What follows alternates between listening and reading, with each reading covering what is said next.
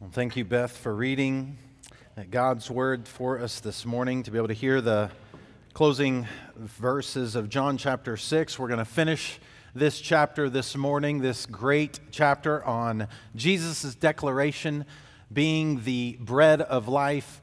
Uh, and I wonder if, uh, in light of this passage, uh, you thinking back to old friends, family members, um, maybe even this was uh, uh, part of your own experience uh, in the faith, your journey of faith. But you can think of individuals, you can see their faces, you know their names, you know their stories, those who for a season uh, attended church with you growing up, uh, went to youth camp with you. Uh, maybe they were even baptized at the same church that you were baptized at, grew up in similar families, or uh, maybe even later on in life, college friends that uh, follow, you followed Christ with. Um, friends even uh, later on in life uh, as you had children, um, or maybe even being parents or even grandparents now. Uh, have seen those younger uh, than you, um, children even, not walking with the Lord. And it grieves our heart. It makes us sad to to think about those individuals, how and, and wonder what, what happened, what went wrong, why are they not following the Lord anymore? Why are they not um, drawing near to the Lord? Why is their experience different than ours? And we're saddened, we're broken for those individuals. We ought to be intentional to pray for those individuals, to consider ways and opportunities that we have to reach out to those individuals, to care most about their eternal life rather than their um, you know, earthly life. But we can, we, we all can think about those individuals who have, uh, for a season, called themselves Christian, for a season have seemed to have followed Christ. And then in the, the popular world's uh, word, deconstructed, if you will. Uh, part of that, I think, is due to the fact that um, for at least our period of history, uh, belief in Jesus um, was made very easy for individuals in churches. Um, come and get all of the good, and yet don't worry about taking up your own cross and denying yourself and following Jesus, but come and have your sins forgiven. Um, you know, make sure hell is is not an option for you. Heaven is your only direction, and you know, we'll we'll figure out the rest later. And yet Jesus' call to himself and to the gospel and to uh, heaven and eternal life was to repent and to believe and to take up your cross, denying yourself, and follow Jesus. Jesus never promised us a life short of uh, suffering. And, and I think in, in our period of history, our short period of history, at least uh, around here geographically, we have um, grown up in churches where it was it was made easy to believe. And so when the weight of the world became too much for us to bear, we punted the Christian faith. Or, or when the desires of the world became too strong for us, gr- stronger than our desire for the Lord, then we gave up on the Lord and we held fast to those desires. Is this not uh, the, the parable of the seeds sown on the four types of soils in Matthew chapter thirteen? Uh, being revealed in our day and age. I really think it is. And so Matthew chapter thirteen, that, that parable is told of, of a farmer who sows seed. And it lands on four different types of soils. One, uh, on the hard path in which it doesn't even take root. The birds come and steal the, the seed, which is representative of the gospel, the good news of Jesus Christ, uh, the hope of forgiveness and eternal life through faith in him. Uh, the other uh, next two soils are the, the soil, the rocky soil, where the seed immediately takes root, but uh, uh, as soon, and it grows up quickly, but as soon as the weight of the world, the sun of the world, come down onto that plant, it withers away because it has no deep root. We're seeing that happening to friends and family members, to many people in our culture who have called themselves Christians. Or the next soil was uh, the soil that it begins to grow up quickly again, but then it's amidst thorns. And the, it's representative of the desires of the world that are, are, are so tempting, uh, that end up choking out the, the plant uh, that it's growing up in. We see people who have fallen prey to that too, wanting the desires of the world more than desiring the Lord. But it's only that last soil, that soil that is uh, toiled and tilled, made fertile by the Lord Himself. So when the gospel seed lands on it, it takes root, it, it grows up, and it bears fruit thirty, sixty, a hundredfold. It remains until the end through the scorching heat, through the thorns that are around it. It has been prepared to be able to endure. That's the, that's the reality of the, the text that we have today, a text that describes really those who end up falling away and those who remain in the end. John chapter six is uh, this great story of Jesus um, feeding the five thousand with bread uh, on a hillside and, and showing them it physically that He's able to provide physical bread, but then going another step further and telling them that He's able to provide spiritual bread for them. Not bread that will perish, but bread that will last forever. If, if they would take it. And at first, their first response is, yes, sir, give us this bread always. We want that type of, we can't buy that bread at Kroger. We can't find that kind of bread here. We need that kind of bread that will last forever.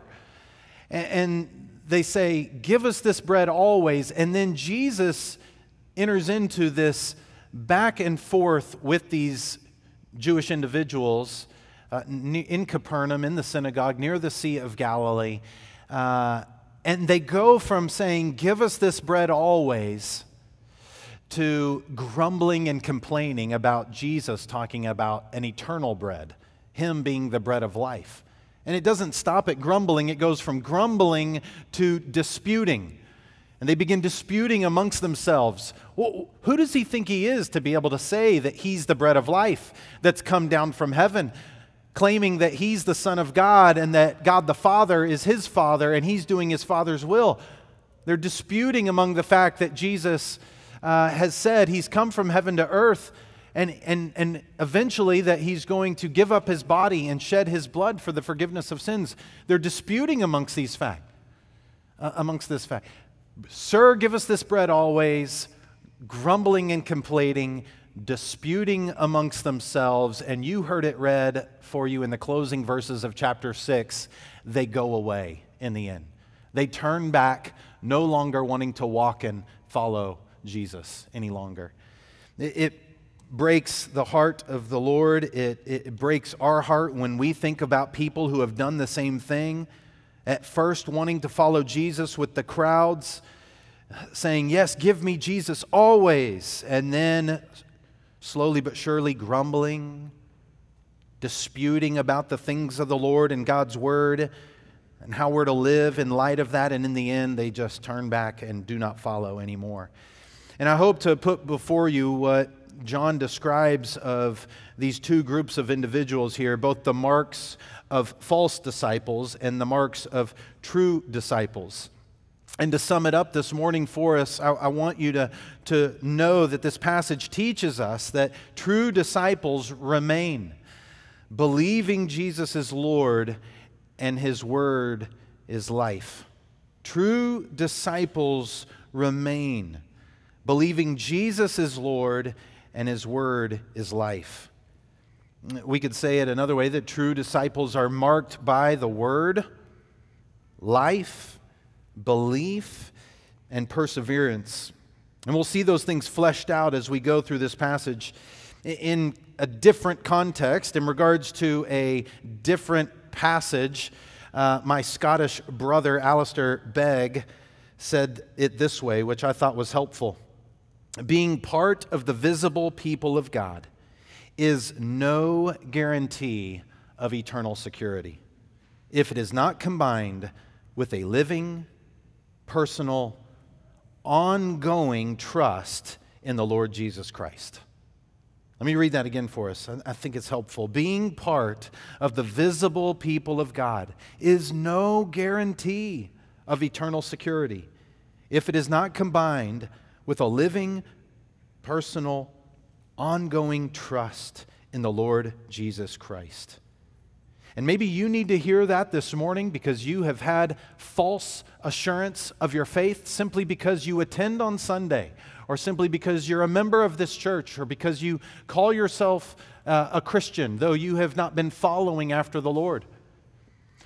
Or Christian, maybe you need to hear that in regards to others in your life, whom you want to believe are Christians because they at one time said they followed Jesus, and at one time they were baptized, and at one time they were a member of the church, but they're no longer following Jesus.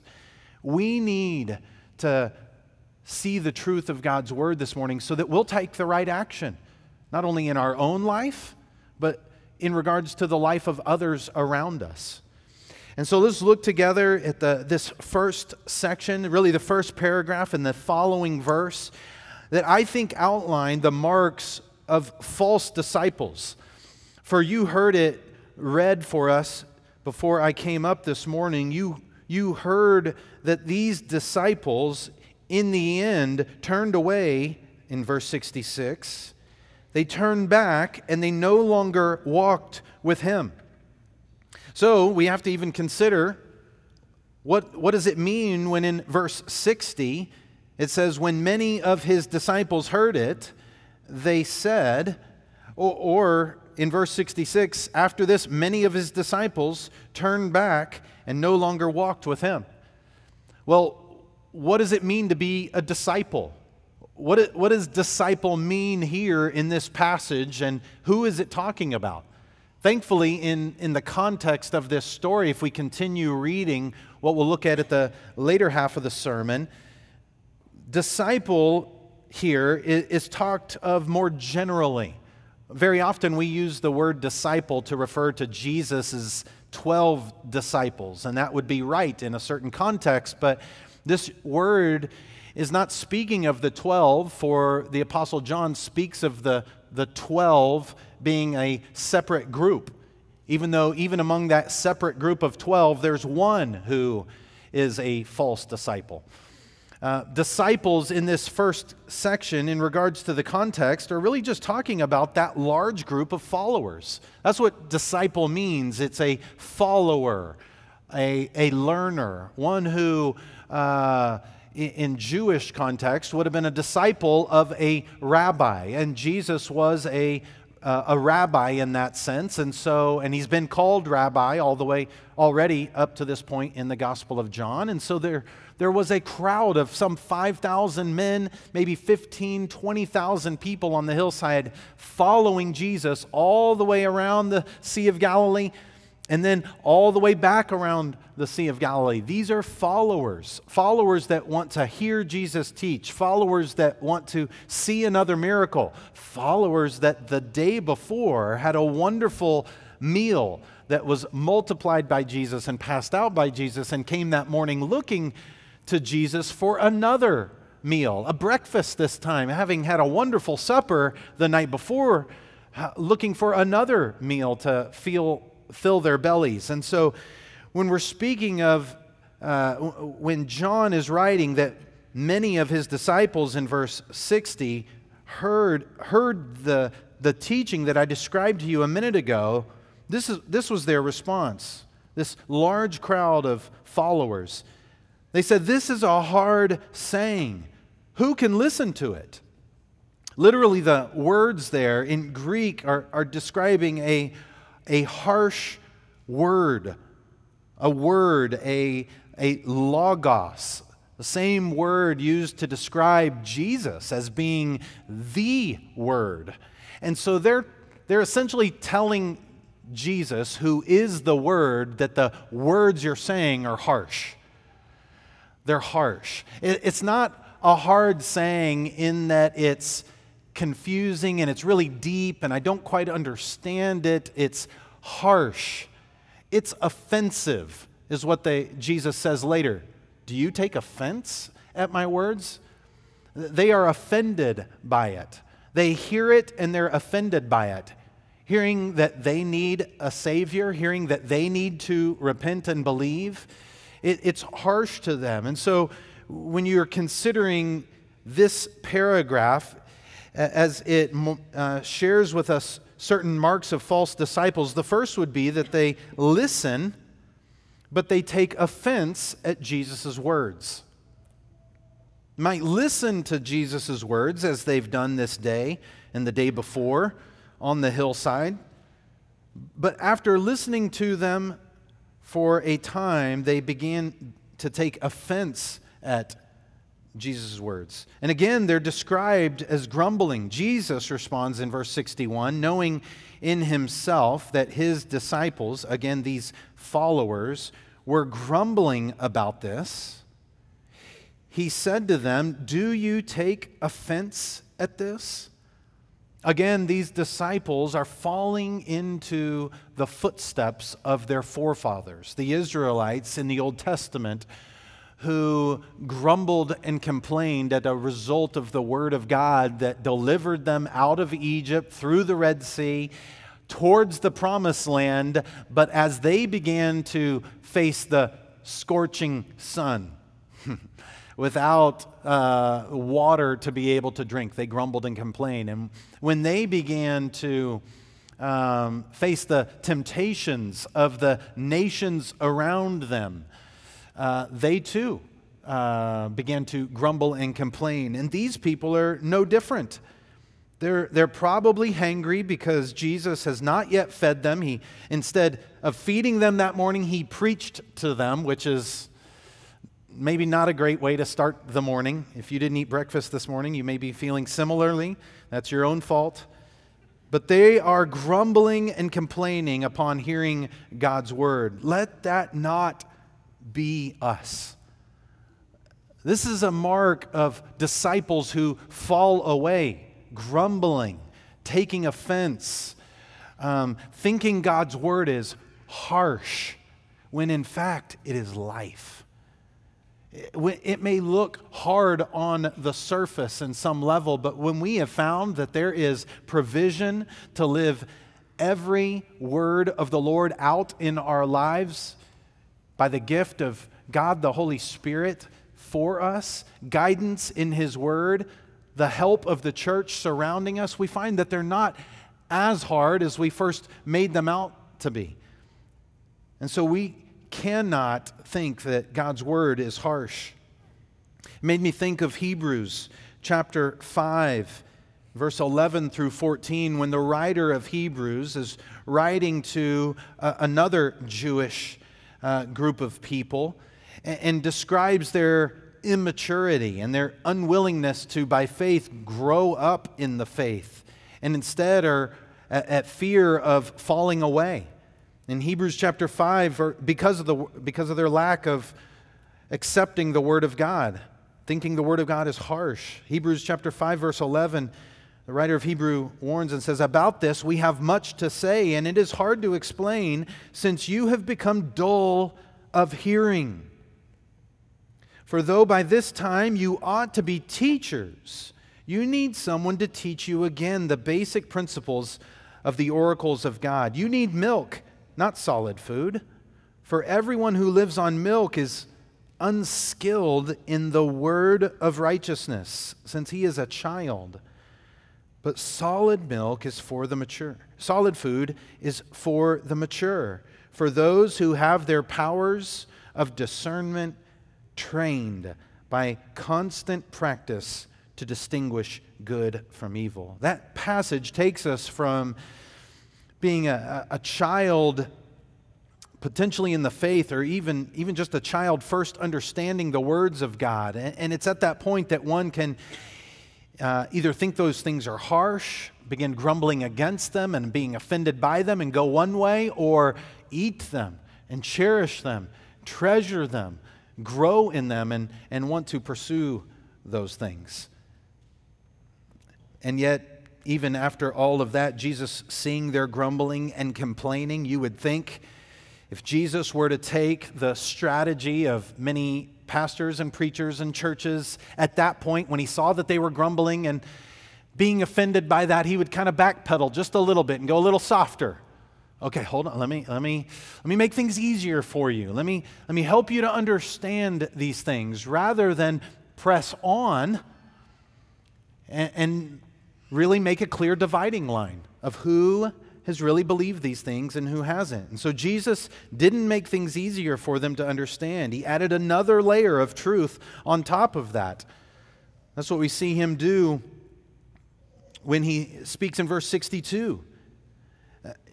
Then what if you were to see, or let me ask the question just before this, do you take offense at this?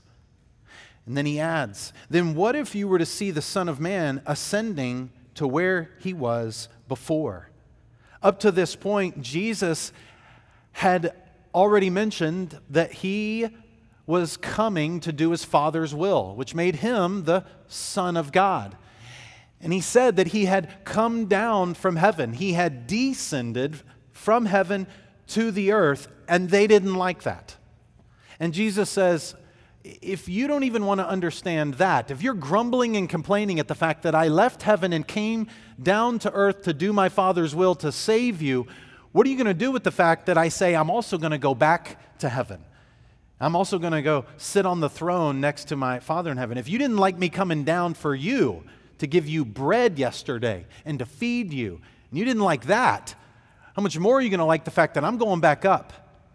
And one day I will judge. Judge you according to your faith or lack of faith, judging you according to your uh, walk and your obedience to me. And so Jesus adds this other layer uh, of that. And what we see from this is that these false disciples, the second mark of false disciples would be that they deny Jesus is the source of eternal life. They deny Jesus as the source of eternal life. Do you take offense at this? Then what if you were to see the Son of Man? Jesus's, one of Jesus' favorite titles for himself, referencing back to Daniel chapter seven, the one whom God the Father gave all authority to. Then what if you were to see the Son of Man ascending to where he was before? They, they wouldn't like that either. And Jesus says to them, it is the Spirit who gives life.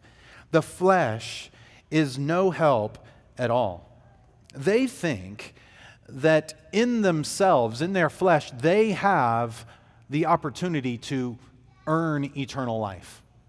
They think that it's up to their flesh to be able to accomplish this, to be able to even understand these things. And Jesus saying, the flesh is no help at all. Your flesh is no help at all in securing for you eternal life. It doesn't matter how much good you do. It doesn't matter how many worship services you attend. It doesn't matter how many classes you take and how well you understand the truths of God's word. The flesh, the mind, uh, is no help at all. It is the Spirit who gives life. Jesus would even say, it's not even, it's not even my flesh and my blood uh, that is of help to, to you in the end, as if they were to take the previous teaching when Jesus said to eat of my bread, uh, my body, which is the bread, and to drink of my blood. Um, those things, if they even could do those things, would not be helpful at all. It is the Spirit that gives life, is what Jesus is trying to teach them. And yet these false disciples have denied that Jesus is the source of this eternal life. They don't believe that it is Jesus. They believe they can accomplish it their own. The words, Jesus says, that I have spoken to you are spirit and life, and yet they don't want to believe them. They don't want to hold fast to them. They've considered them harsh and have been unwilling to accept them. And so Jesus continues. Not only do they deny that Jesus is the source of eternal life, but they do not believe the truth about Jesus. Jesus confronts them with this in verse sixty-four. But there are some of you who do not believe. Notice that in the midst of this huge crowd, maybe not all of the five thousand men and fifteen to twenty thousand people from the day before made the trip back around the Sea of Galilee to find Jesus that morning. But there was a large crowd there in the midst of this synagogue where Jesus was teaching in Capernaum. And Jesus is teaching the entire crowd, but he doesn't put everybody in the same category. He knows that there are some who are true disciples, which is why he says to them in verse sixty-four, there are some of you who do not believe. Now Jesus, being the Son of God, he knows who it is who believes and who it is who doesn't believe. He could perceive their thoughts. We already saw that in this passage as they were grumbling among, amongst themselves. And yet we don't have that perspective. We don't know who it is. It's impossible for us to judge the heart of another individual. All we can see is the outward fruit, the outward works of the inward heart. But Jesus can see and Jesus can perceive them in that crowd, and he can see you in this crowd. He can see whether you take offense at God's word. He can see whether or not you believe that Jesus is the source of eternal life. He can see whether or not you have believed in him, whether you're in the crowd of unbelievers or whether you're in that small remnant of those who truly do believe. Jesus calls them out, which is so kind, isn't it? So kind of Jesus to acknowledge the unbelief. Unfortunately, again, in our day and age, I've been in crowds much larger than this in the past couple weeks that people from a certain stage assured everyone in the crowd that they were children of God, when in fact, some of them themselves didn't want to be children of God openly and, and claimed to follow another God openly. Jesus is so kind in saying that even though you're all Jews, even though you're all among the, the national people of God, some of you do not believe. Some of you are not true Jews. Some of you are not true Israel, because you've yet to believe that I, a Jew, Jesus saying this, that you've come, you've yet to believe that I am the Messiah, that I'm the one that has come from heaven to earth, and believe. And Jesus is pointing out this This additional mark of uh, false disciples, that they just truly do not believe both the truth about Jesus, um, uh, about his identity, nor do they believe the truth about the activity of Jesus. They don't believe that Jesus is the Son of God, nor do they believe that he is walking faithfully with God. They don't believe that Jesus is the Son of Man, nor do they believe that Jesus is going to one day die on the cross and rise from the dead. They, they don't believe the identity nor the activity of Jesus, and so they don't put their faith in Jesus. They don't believe in Jesus. They don't believe certain things about Jesus, which has caused them to not believe in Jesus, which in the end, their unbelief, As, let me continue to read in verse sixty-four, but there are some of you who do not believe. We have a, a parenthetical statement that the Apostle John gives us after quoting Jesus' words, explaining many years after Jesus said those words, John explaining why Jesus said them, for Jesus knew from the beginning who those were who did not believe and who it was who would betray him. Jesus knew. And it goes on in verse sixty-five and says, "And he said, 'This is why I told you, that no one can come to me unless it is granted him by the Father.'" Jesus knew who it was from the very beginning, who would believe and who would not, which is why Jesus references back to verse forty-four, where previously he had said, "No one can come to me unless the Father who sent me draws him." And now Jesus says here, "This is why I told you that, that no one can come to me unless it is granted him by the Father." This is the gift of God. And Jesus knew who it was who would believe in him, for he knew whom the Father had given him to save. And so the result in unbelief, the result of knowing the source of eternal life, the result in not accepting Jesus' word and taking offense at it was verse sixty-six. "After this, many, not all, many of his disciples turned back and no longer walked with him." A sobering statement. I mean, that should cause us to, to pause and, and reflect and consider. Maybe even you, in a period of your life, growing up in church, uh, at some point in your life, taking offense at God's word, not believing that Jesus really had life, but that there was life out there that he didn't offer you and wanting to go get it. Um, not believing in your heart, and so not believing in your life in him, and, and turning back and, and going your own way. I mean, even every day that we fall into sin, we've done that, those very things right there. We haven't believed his word. We haven't believed he has life. Uh, we have not put our faith in him, and so we turn back, even if it's just for a moment. Even if after that moment of sin, we repent and believe again and come back to him and follow after him. That's what we've done. But you may have, a part of your own testimony, your own story, a longer period of turning back and not following Jesus. And only by God's grace has he revealed himself to you, revealed your sin to you, revealed Christ the Savior to you for you to turn back and come to him. Praise God for that.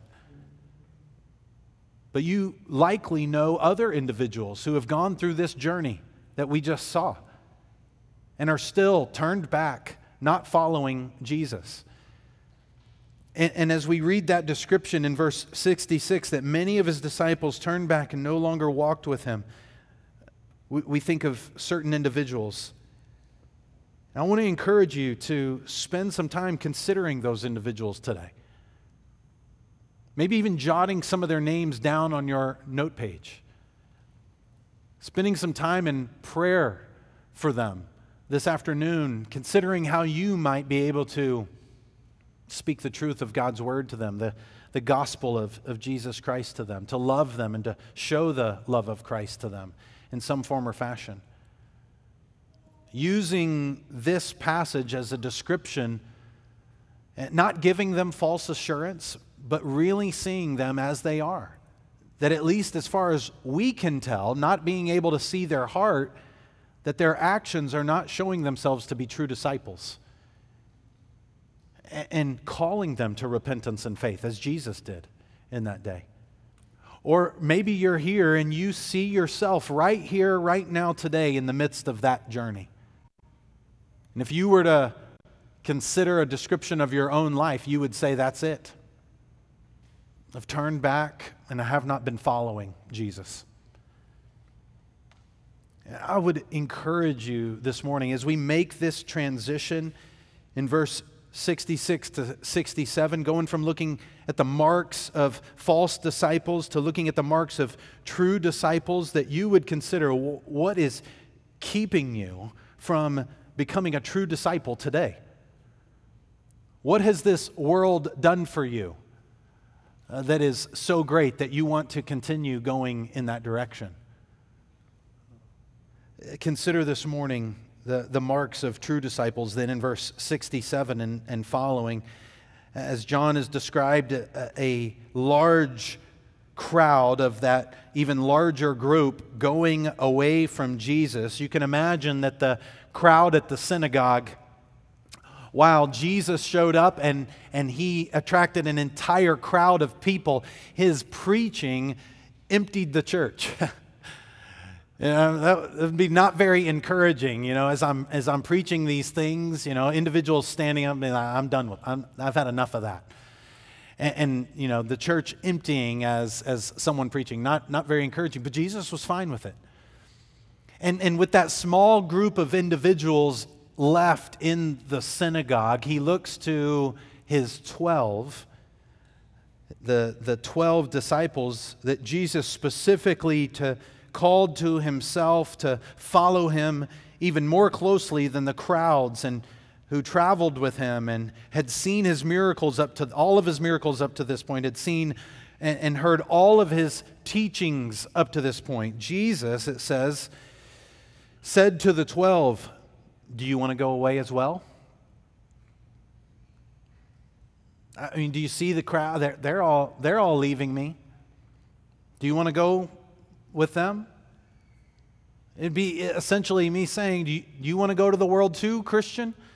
Do you want what they're offering you? Or do you want Jesus? Do you want to go away as well? Jesus asked them. And Peter, in such Peter fashion, Uh, opens his mouth first. Praise be to God, this is a good moment in uh, Peter's life. He's trusting the Lord. He's seen that the Lord is his only hope. Peter's known for a great confession in uh, Matthew sixteen and, and in Mark eight, where uh, Jesus asks, uh, who, who do the people say that I am? And the disciples respond saying, well, well, some say you're John the Baptist, some Elijah, some Moses, some a prophet. And Jesus then, like here, he looks to them and he says, but who do you say that I am? And Peter opens his mouth well there and says, you're the Christ, the Messiah, the Son of the living God. And, and here Peter opens his mouth after Jesus looks to them and says, do you want to go away as well? And Simon Peter answered him, Lord, to whom shall we go? I mean, where else am I going to go? I've been there. I've done that. It has not satisfied, yet you have satisfied. The reason you haven't got up and left during my sermon is because you have tasted and seen that the Lord is good. You have shown up Sunday after Sunday for an hour and a half plus every Sunday to be able to sing God's praises, to hear God's word read over you, to be challenged to believe again the gospel of Jesus Christ and to live out the gospel of Jesus Christ because you've tasted and seen the Lord is good and you, at least with some clarity in, in your eyes, you look at the world and you're like, where else are we going to go? I've been there. I've tasted that. I've seen that, and it has not satisfied. It's lied and deceived, and it's fallen short. I don't, I don't want that anymore. You're the only one that has truly satisfied me. Essentially, church, Christian, we're the, the group who are no different from the rest of the world, but we've finally come to realize that the world cannot satisfy us, that only Christ can satisfy us, which is why Peter, early on in this discipleship process with Jesus, maybe maybe a half or two-thirds of the way into this, this time with Jesus, said, Lord, to whom shall we go? And so when you're considering the marks of true disciples, as we look at Peter's following Uh, statement, we see that true disciples, contrasted with the false disciples who listen and took offense at Jesus' words, true disciples hear and accept Jesus' words. They hear and accept Jesus' words. Peter goes on and he says, you have the words of eternal life. G- uh, Peter recognizes that Jesus' words are different from everyone else's words. He's come to realize that Jesus' words, as we're told about Scripture, are inspired because they are the actual breath of God. Peter's come to realize that Jesus' words, as the writer of Hebrews tells us, are living and active, able to penetrate bone and marrow. Peter has realized that Jesus' words are better than the bread he ate the day before. In fact, in Peter's mind, I wonder if he has in, in mind that uh, having eaten physical bread the day before and yet realizing uh, in this moment that Jesus' words are better bread and that they're the word of life. I wonder if he recalled Old Testament scriptures like Jeremiah chapter fifteen, verse sixteen, where the prophet says, "Your words were found, and I ate them. And your words became to me a joy and a delight, the delight of my heart. For I called, for I am called by your name, O Lord God of hosts."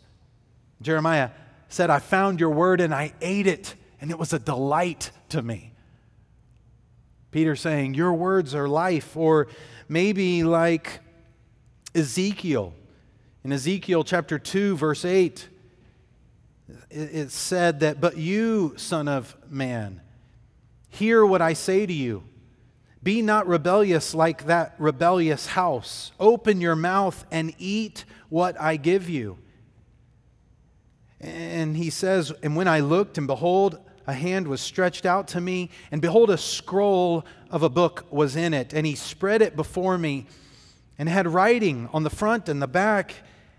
And there were written on it the words of lamentation and mourning and woe.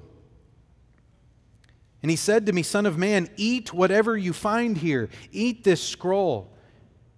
And go and speak to the house of Israel.' So I opened my mouth, and he gave me this scroll to eat. And he said to me, 'Son of man, feed your belly with this scroll that I give you, and fill your stomach with it.' And then I ate it, and it was in my mouth as sweet as honey." True disciples have heard God's word, and they've accepted it because it has satisfied them. They have found that it was sweet to, to the mouth, sweeter, as the psalmist says, than the drippings of the honeycomb. Uh, when we've heard God's word, we've heard it, accepted it, tasted it, and seen that it is good. John would have a similar revelation, if you will, in Revelation chapter ten, where he too eats of, of a scroll that the Lord gives to him, and he finds that it's both sweet as honey, but at the same time also bitter. Why bitter? It's sweet as honey for those who believe and have trusted and have accepted it, but it's bitter to those who have denied the Lord in unbelief, because judgment is also coming one day. The word of God is both sweet and honey, and those who have trusted Christ, who are his true disciples, have heard it, and rather than taking offense of it, said, "It's absolutely true. It's called me a sinner, and yet it's shown me that Jesus is my Savior." And they've accepted it. They've uh, even gone beyond accepting it. They know that Jesus is the source of eternal life. They know that the words that Jesus has are words of eternal life. In fact, this is what J- Jesus made clear not only in John six, but as the Apostle John records throughout the entire Gospel of John. This is how he introduced him in the prologue of John one four. "In him was life, and the life was the light of men." We've seen it here in John chapter six. We could begin skipping forward throughout the entire Gospel of John, looking at almost every one of the I am statements and see life in them. John eight twelve, "I am the light of the world. Whoever follows me will not walk in darkness, but will have the light of life. John ten ten, the thief comes to steal, steal, kill, and destroy. I come, Jesus says, that they may have life and have it abundantly. I am the good shepherd, and the good shepherd lays down his life for the sheep. Or John eleven twenty-five, I am the resurrection and the what? Life. Whoever believes in me, though he die, yet shall he live. And everyone who lives and believes in me shall never die. Do you believe this? Jesus asked them. John fourteen six, I am the way, the truth, and the life. No one comes to the Father except through me. And even in John, Jesus' high priestly prayer in John chapter seventeen, verse three, this is eternal life, that they know you, God, the only true God, and Jesus Christ, whom you have sent. True disciples have come to know that Jesus is the source of eternal life. Do you know the source of eternal life? Have you come to believe and understand that it's in Jesus Christ and in Jesus alone? Not only have they come to know that, but because they have heard and accepted Jesus' words, and because of Jesus' words, they've come to realize that He is the source of eternal life. And you put those two things together, and they have believed. They have not only believed certain things about who Jesus is and about what Jesus was, will do, they've not only come to believe certain things about Jesus' identity and Jesus' activity, but because of who Jesus is and because of what Jesus will do, they put their faith in Jesus. They put their faith in Jesus. True disciples have put their faith in Jesus. In fact, this is the reason why the Apostle John writes this entire gospel narrative for us. He tells us that. In that theme verse of John twenty thirty-one, these are written so that you may believe that Jesus is the Christ, the Son of God, and that by believing you may have life in His name. True disciples, because of the Word of God and because uh, of who the Son of God is, that He has eternal life, they will believe in Him. But then lastly, we finish with this key characteristic. They won't just believe when things are easy, while Jesus is with them, uh, when everything's being provided for them. They won't just believe for a short season and then fall away, as we saw the false disciples in verse sixty-six. No, these will remain. We already saw Peter say, Lord, to whom shall we go? Who else are we going to follow? You, you can hear it in the midst of Peter's passion in this moment, but if we fast forward in the story, many of us know that at the point of Jesus' betrayal by Judas and his arrest, many of these disciples will, will run. Thanks be to God, they will only run for a short season, and they'll turn back, and they'll come, and they'll follow, and they'll persevere throughout their lifetime, many of themselves being killed and even crucified like Jesus himself. But we see it also um, as they have believed and have come to know that Jesus is the Holy One of God. Jesus answered them in verse seventy and said, did I not choose you, the twelve? He says, and yet one of you is a devil. That word literally meaning a, a deceiver, a slanderer. He spoke, John tells us again much later when he's writing this gospel, looking back on what Jesus said in that moment, John tells us that he spoke of Judas, the son of Simon Iscariot, Judas from the city of Kerioth. And he says that for he, one of the twelve, was going to betray him. Even Jesus, in that moment, among the twelve, he contrasts those who will follow and those who won't. That there will be eleven who will, last mark of a true disciple, will follow Jesus and remain with him. They'll continue steadfastly. They'll persevere to the end. In contrast with those who will betray Jesus for thirty pieces of silver, who will turn Jesus in to the guards and authorities to be crucified later, and, and in guilt and shame end up taking his, his own life. These eleven will remain and will remain steadfast. They'll persevere. In fact, the Apostle John, who wrote the Gospel of John, will write three letters later on in our New Testament, uh, first, second, and third John. And there the Apostle John describes what, what is happening many years after Jesus died on the cross, was buried, and rose from the dead, and even ascended, went up to be with his Father in heaven. There were many who called themselves believers for a time, but after a certain amount of time, even in the first century, even in John's local church, many turned back. Many fell away.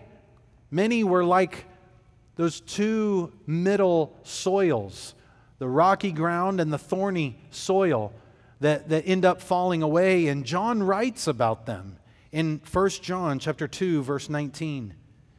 They went out from us, but he says, but they were not of us. Why? For if they had been of us, they would have continued with us. But they went out that it might become plain that they all are not of us. Jesus is making that dividing line here, trying to show with the truth of the gospel who is in and who is out, who is truly believed and who is not believed. The Apostle John, many years later, is seeing this played out, saying that there are some that go out from us because they were actually never of us. They had actually never truly repented of their sins and believed. They may have attended church, even been baptized, called themselves Christians, even been a member of a church, and yet they went out from us because they were never truly of us. Jesus and the Apostle John um, say that is actually of good to show that they were actually never of us, to show who is truly in and truly out. And time does not allow me to consider the passages of warning. Um, but you might consider, maybe in groups this week, Acts chapter twenty, twenty-nine through thirty-two, or Second Peter chapter two, one through three, that gives us good words of warning in, in the midst of these times, to not listen to false teachers, lest we too fall away and become like this crowd of disciples that went away from Jesus, or even become like Judas ourselves. No, true disciples will remain. And so we have an opportunity as followers of Jesus and those who are even simply this morning considering Jesus to examine our own hearts and to consider whether or not we're a false disciple based on this description in God's Word or a true disciple in, in God's Word.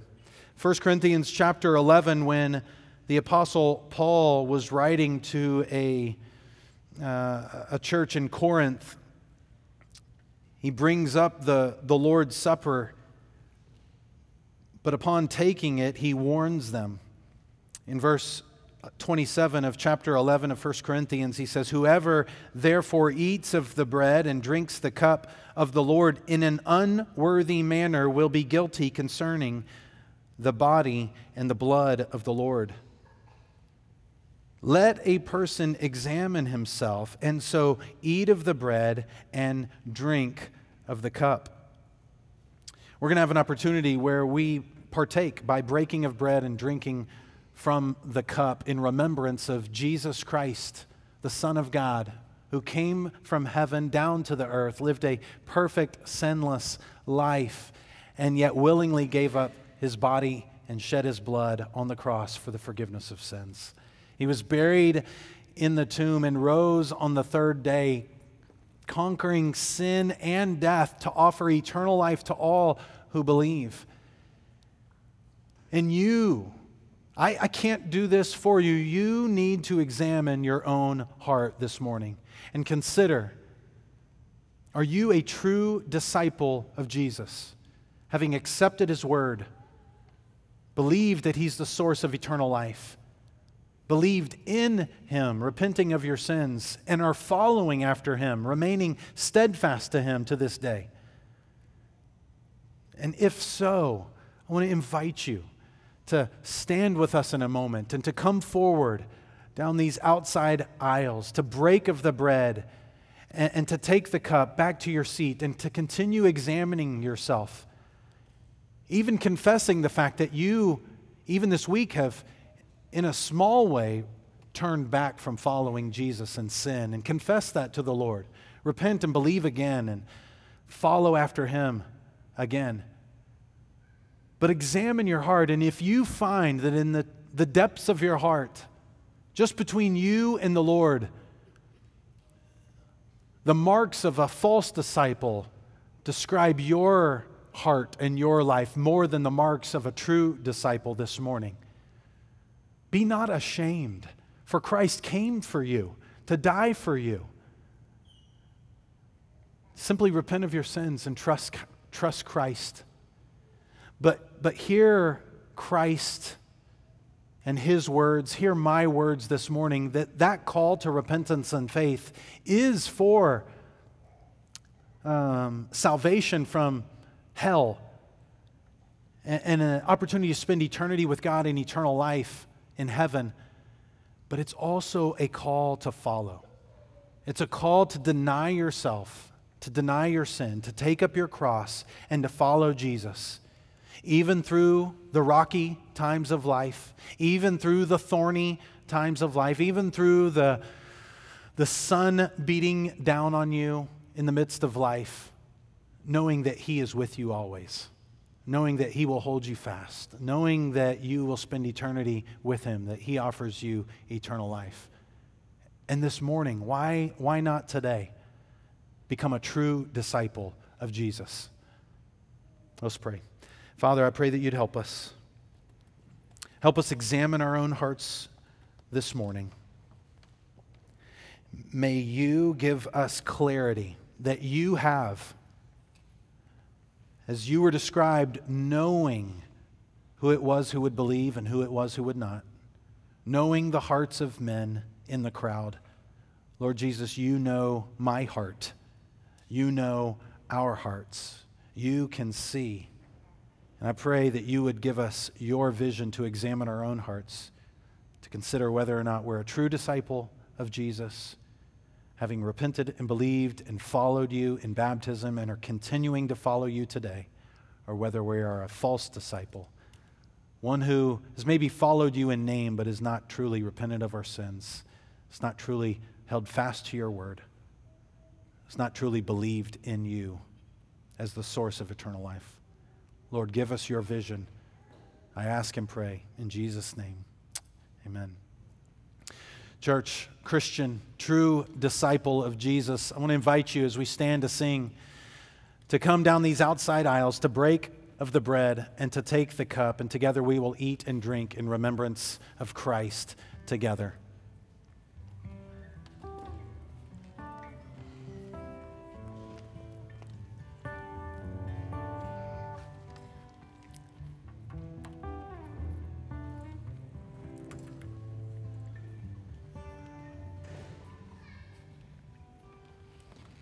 It's so sweet to trust in Jesus, just to take him out his way, just to rest upon his promise, and to know the Savior.